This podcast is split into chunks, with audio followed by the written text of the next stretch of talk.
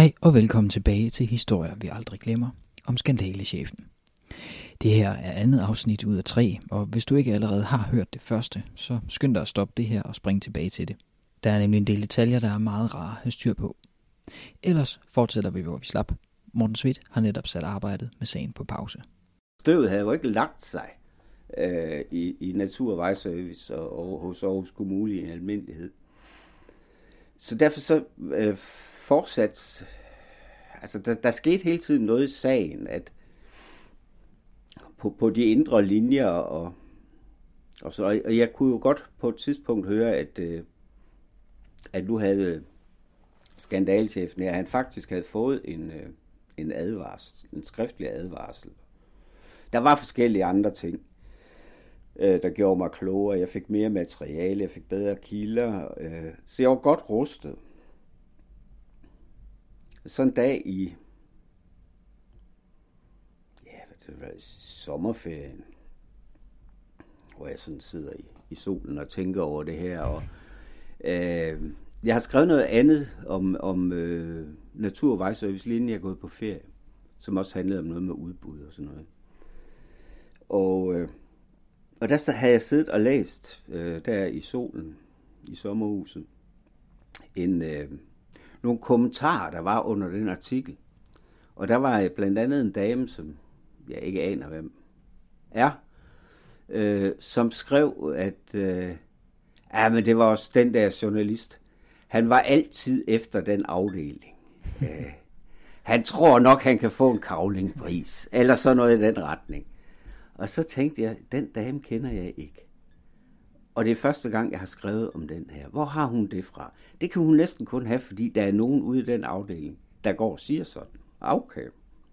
Ej, nu skal det være. Og så, øh, da jeg kom tilbage fra ferie, så, så satte jeg mere speed på. Og stadigvæk sådan, at jeg arbejdede øh, på den daglige vis, men altså tog tid. Og efterhånden så blev det også sådan, at at jeg fik mere tid til det, fordi øh, min chefer godt kunne se, at altså også blev, blev overbevist om, at her var faktisk en, en god historie, der kunne føre til noget. Og det gør så, at, at første artikel den lander i, jeg tror det er oktober 2016. Hvordan, hvordan er de sådan første reaktioner på, øh, på, på den første artikel? Altså, øh, hos Aarhus Kommune, kan man sige, der har, der har været en direktør for teknik og miljø, og han har jo i et vist omfang øh, sørget for at have ageret. Han har jo givet Claus Petersen en, en advarsel for noget. Så man kunne jo let, og det gjorde man også, øh, hvad skal vi sige, sige, at jamen, det er jo old news det her, og vi har handlet på det. Øh, der var også nogle ting, der var nye. Øh, der var en del ting, der, der var nye, som de ikke havde handlet på. Øh, men rent faktisk, så tror jeg, man trak lidt på skulderen af det øh, hos kommunen. Der var ikke sådan stormløb? Der var absolut ikke øh, stormløb. altså, jeg, jeg fortalte også nogle historier om, hvordan man, hvad skal vi sige, fuskede med nogle små opgaver, som egentlig skulle have været i udbud, men som via Claus Petersen bare gik til Natur- og Vejservice.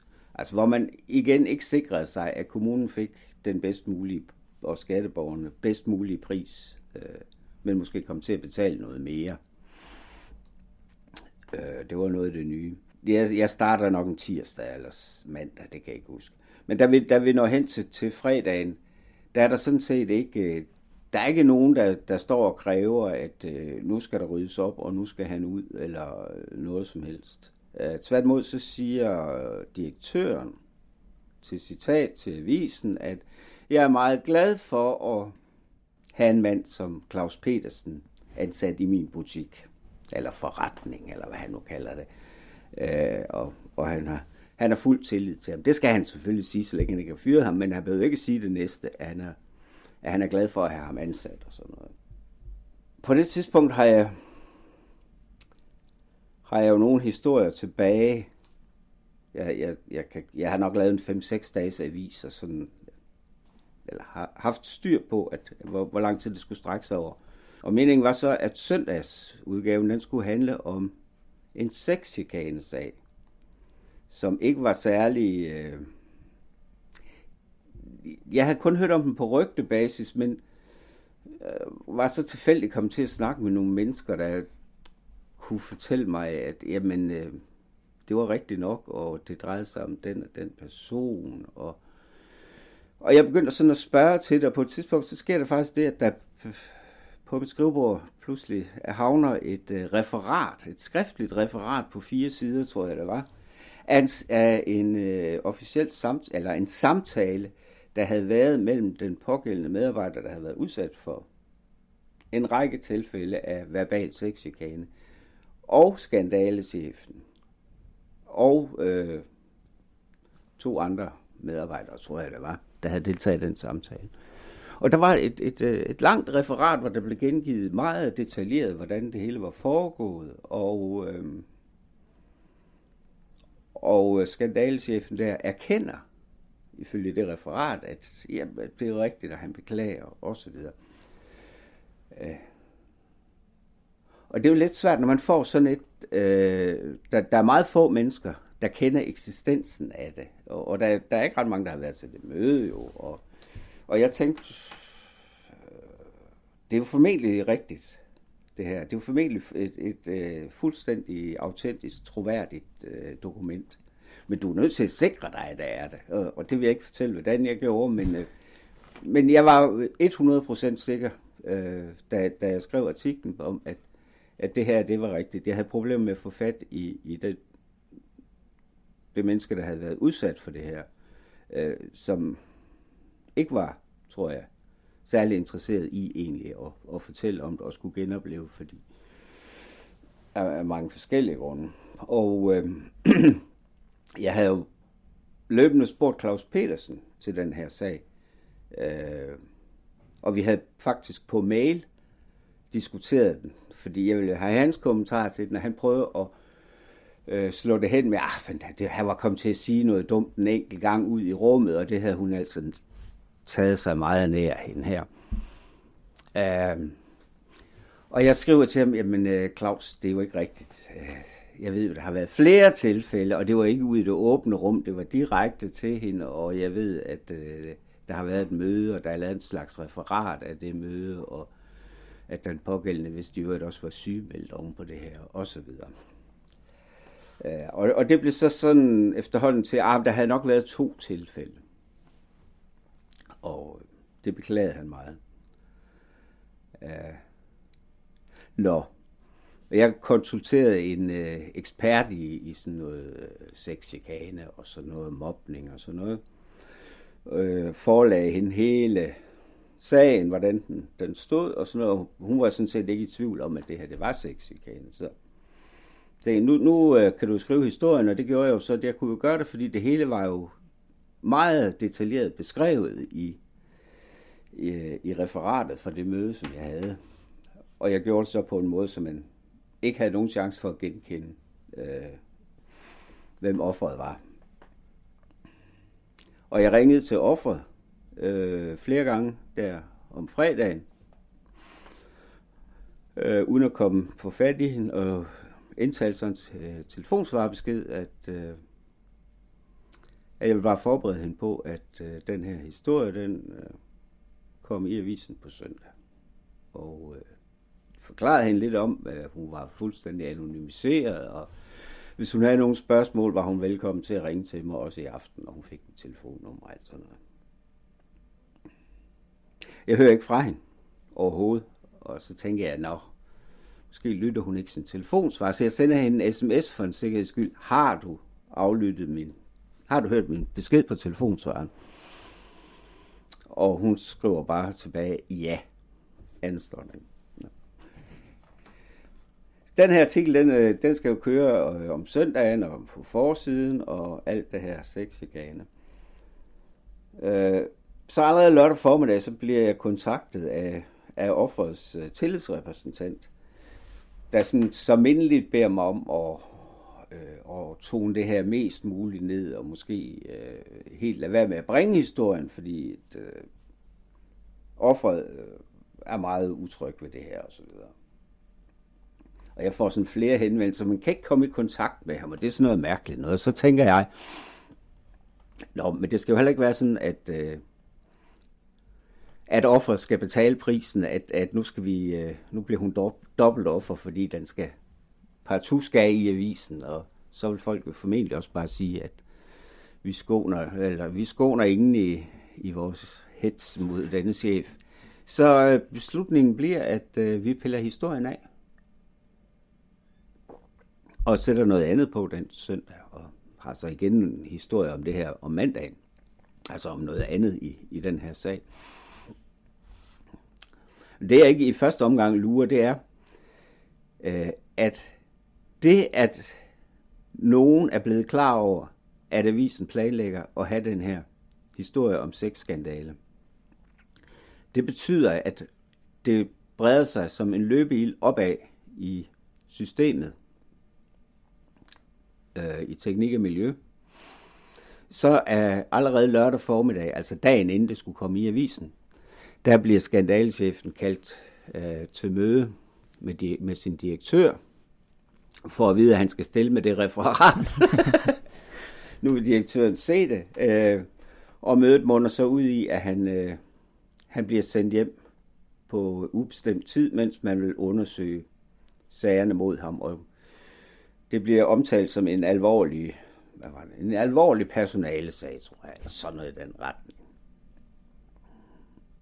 Så på den måde, øh, så er det i virkeligheden en historie, der aldrig kommer i avisen, som, øh, som ender med at gøre så stort indtryk i teknik og miljø, at det tænker, at vi er nødt til at gøre noget. Tænker du så på det her tidspunkt, nu, nu er han indkaldt til samtaler og blevet sendt hjem på ubestemt tid, det var, så, var, så var den sag ligesom, så var det det? Altså jeg vil sige, at jeg pustede ud, ikke? fordi øh, det havde jeg brug for. Men øh, nej, det ved jeg ikke rigtigt, om jeg tænkte. Øh, det tror jeg faktisk ikke, jeg gjorde, fordi der sker det, at øh, samtidig så kobler man øh, revisionsfirmaet Ernst Young øh, på. De har sådan en, en gruppe, der sådan er, er god til at, at efterforske øh, snyd og bedrag og svindel. Og de bliver sat på den her sag, øh, og samtidig så åbner man for, at, at medarbejdere fra teknik og miljø anonymt kan komme og, og fortælle om, hvad de har oplevet øh, i relation til, til skandalechefen. Det er jo et meget spøjst forløb, fordi det viser sig, at der kommer sgu næsten, nærmest ikke nogen. Øh, det er fordi, de skal henvende sig til direktøren i teknik og miljø. Og det er der ikke nogen, der tør, fordi at de er de er overbevist om, at direktøren og skandalechefen er bondkammerater. Hvad de i et eller andet omfang ikke er, men, men, men de er nok lidt nærmere forbundet, end, end man sådan lige skulle tro. Så derfor er jeg jo godt klar over, at den her sag er ikke slut. Altså, hvad, hvad finder Ønster Jong ud af? Øh, og hvor er vi så henne? Det er faktisk alle de ting, avisen har skrevet om. Det er det spor, de spor, Ønster Jong følger. Øh, og de finder jo så ud af, at øh, nej, det er ikke øh, to leverandører til Aarhus Kommune, afdeling for Natur- og Vejservice, som er sponsorer i Claus Petersens badmintonklub.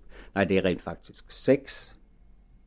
Og, og de finder en, en masse ting, der, der, der viser, at jeg tror, de her leverandører minimum har betalt 450.000 kroner i sponsorater til, til badmintonklubben oppe i Aalborg. Øh, og de finder ud af, hvad jeg jo heller ikke ved, at, øh, at man i badmintonklubben har officielle sponsorer, og så har man det, der hedder Claus' private sponsorer. øh, hedder, hedder de det? Altså i daglig omtale. I daglig omtale. I daglig omtale, ja. Så øh, altså på den måde, så, så kommer der ting frem. Øh, Ernst Young er også inde og at kigge på det forhold, at, øh, at øh, Claus Petersen har haft et øh, meget nært forhold til en kvindelig medarbejder. Og, øh, noget af det, som jeg har spurgt til i, i min undersøgelse, det er, øh, det er en lønforhøjelse, hun får på et tidspunkt. Jeg kender til den lønforhøjelse en og alene, fordi en medarbejder, der på et tidspunkt er blevet afskediget derude, øh, har helt tilfældigt øh, kopieret et kalenderblad fra Claus Petersens øh, kalender. Og der kan man jo se i det kalenderblad, at han skal have lønforhandling vedrørende netop denne dame, og at øh, han, han har et, øh, et oplæg klar og så videre. Jeg, er ikke, jeg kan ikke finde ud af præcis, hvad det er, øh, hun, hun har fået mere i løn, øh, og derfor, derfor kan jeg ikke komme så langt med, med den historie. Men, men jeg, jeg kender den i hvert fald, og Ønster Young finder så ud af, at det er et ganske stort og helt usædvanligt beløb, hun har fået mere i, øh, i løn. Øh, på, på tilsyneladende ubegrundet. Ikke? Så det er også en af, en af de ting, der kommer. For der kommer mange ting frem, øh, og man kan sige, det gode, altså da da jeg læner mig tilbage med Ønsted Young-rapporten, så, så tænker jeg, øh, ja, men altså den viser jo, at øh, alt hvad vi har skrevet, det var rigtigt. I virkeligheden var det bare endnu værre, end vi kunne bevise. Og det var så andet afsnit af Aarhus Stiftstidendes podcast Historier vi aldrig glemmer, denne gang om skandalechefen. Tredje og sidste afsnit skulle gerne ligge klar i dit feed allerede nu, og her kan du blandt andet høre om de følger, som sagen fik, hvad den kom til at betyde for Morten personligt, og hvorfor han var glad for, at letbanen pludselig udskød sin åbning.